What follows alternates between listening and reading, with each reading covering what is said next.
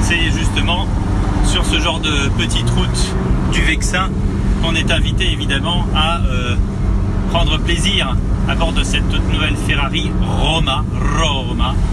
Comme son nom l'indique, c'est une voiture à la ligne absolument sublime, italienne, plus italienne que jamais.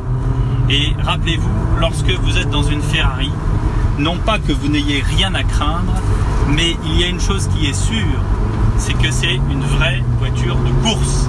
Et même cette Roma, qui euh, en réalité est euh, considérée pour euh, remplacer maintenant l'entrée de gamme de Ferrari, eh bien cette voiture-là, je peux vous dire, il y a des virements de bord, il y a un châssis de voiture de Formule 1, il y a effectivement deux roues motrices qui se retrouvent avec 620 chevaux, ça c'est certain.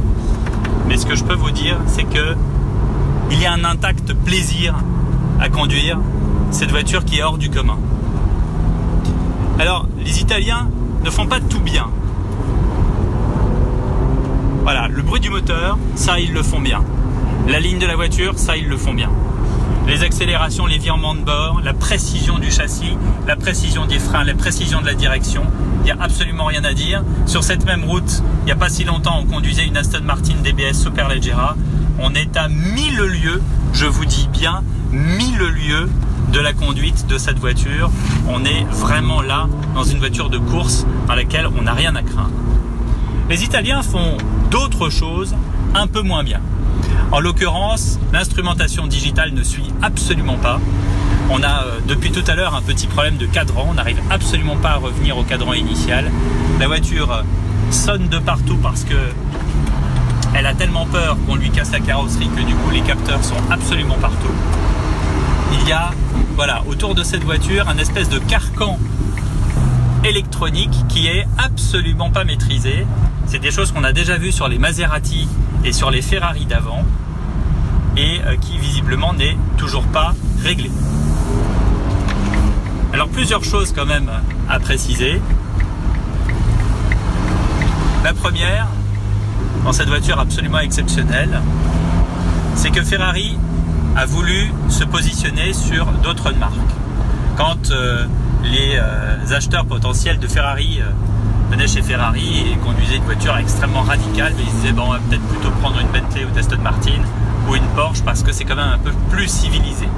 Cette Ferrari Roma se veut justement très civilisée, avec un mode confort, un mode manuel, mode sport, il y a un mode race aussi, il y a un mode où on peut désenclencher toutes les euh, euh, aides à la conduite.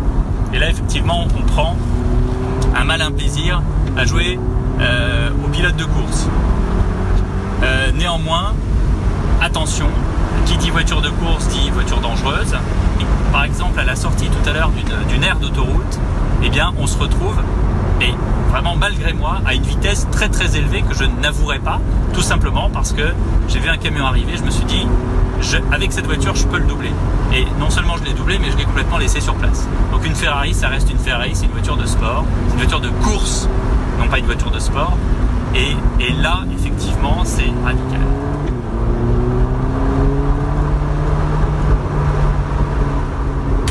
Voilà donc pour euh, ce petit tour en Ferrari. Entrée de gamme 198 500 euros. pour une entrée de gamme, il sonne très bien.